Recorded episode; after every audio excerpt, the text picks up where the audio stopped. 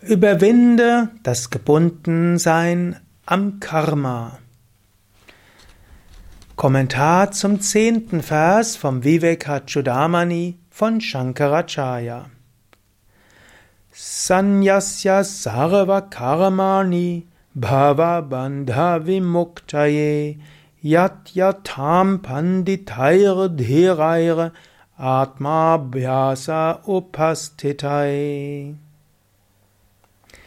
Die Weisen, die fest entschlossen und standhaft sind, geben alle Handlungen auf, um sich von den Fesseln der physischen Existenz zu befreien und streben nach Selbsterkenntnis. Sanyasya, damit beginnt es. Sanyasya heißt aufgegeben habend. Um auf dem spirituellen Weg voranzukommen, gilt es auch, etwas aufzugeben. Du kannst nicht alles haben. Ja, ich, ich, propagiere den ganzheitlichen Yoga und sage, es ist auch möglich, ein zufriedenes Leben zu haben, ein erfolgreiches Leben zu haben, seine Persönlichkeit zu entwickeln, Gott zu erfahren. All das geht. Wir haben ja auch im Yoga das Konzept der vier Purusharthas. Vier Ebenen, auf die der Mensch letztlich sich entwickeln kann. Vier Motivebene. Eben Karma ohne R. Karma ohne R heißt Sinnesbefriedigung. Artha heißt Reichtum und Ansehen. Dharma heißt Persönlichkeitsentwicklung und auch seine Pflichten zu tun, Gutes zu bewirken. Und das vierte ist Moksha. Moksha ist Befreiung.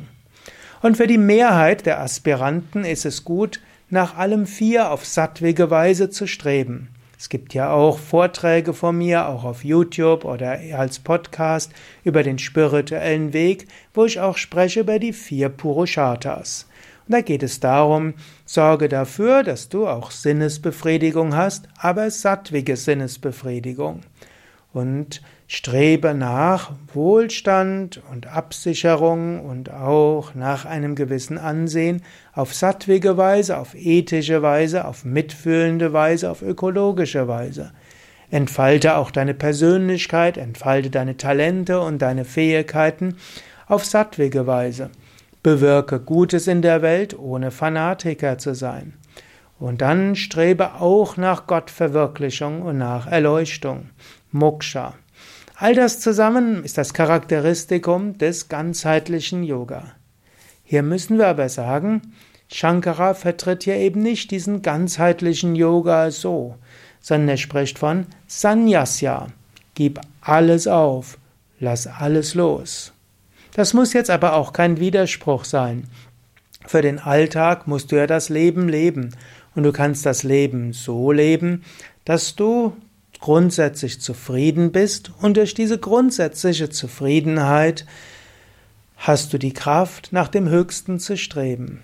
Und mein Tipp im Umgang mit den Purusharthas ist ja immer, so sattwig wie möglich befriedigen, aber hänge nicht daran. Lerne es auch mal einfacher zu leben. Wenn du weißt, was du zum Leben, also zum Beispiel zur Ernährung brauchst, dann lebe natürlich gesund.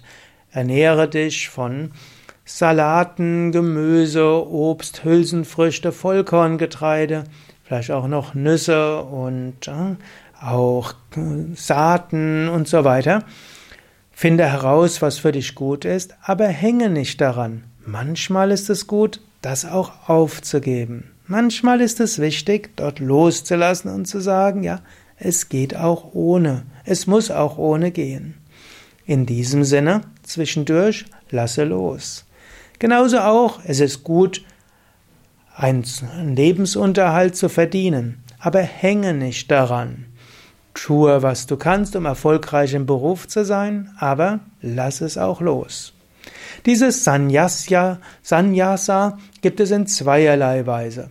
Das eine ist, Mönchsleben, Nonnenleben. Und Shankara war ja auch ein Mönch. Er hat auch einen ganzen Mönchsorden begründet, eben den Dashanami-Orden von Shankaracharya.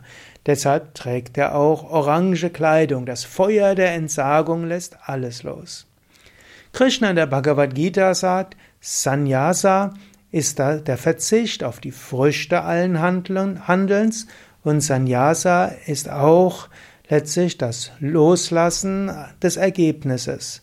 Wenn du dich nicht identifizierst mit den Handlungen und wenn du gleichmütig bist in Erfolg und Misserfolg und wenn du nicht an den Früchten der Handlungen hängst und die Früchte loslässt, dann hast du auch Sannyasa geübt.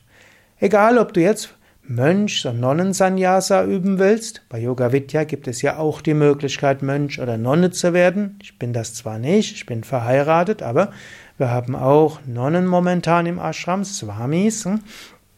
Gibt es auch. Du könntest diese vollständige Entsagung üben.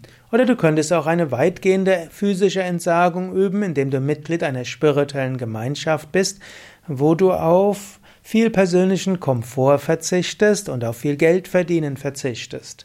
Du kannst aber auch ein scheinbar normales Leben führen, ein ethisches Leben führen, aber hänge nicht daran. Diese Form von Sannyasa ist in jedem Fall wichtig.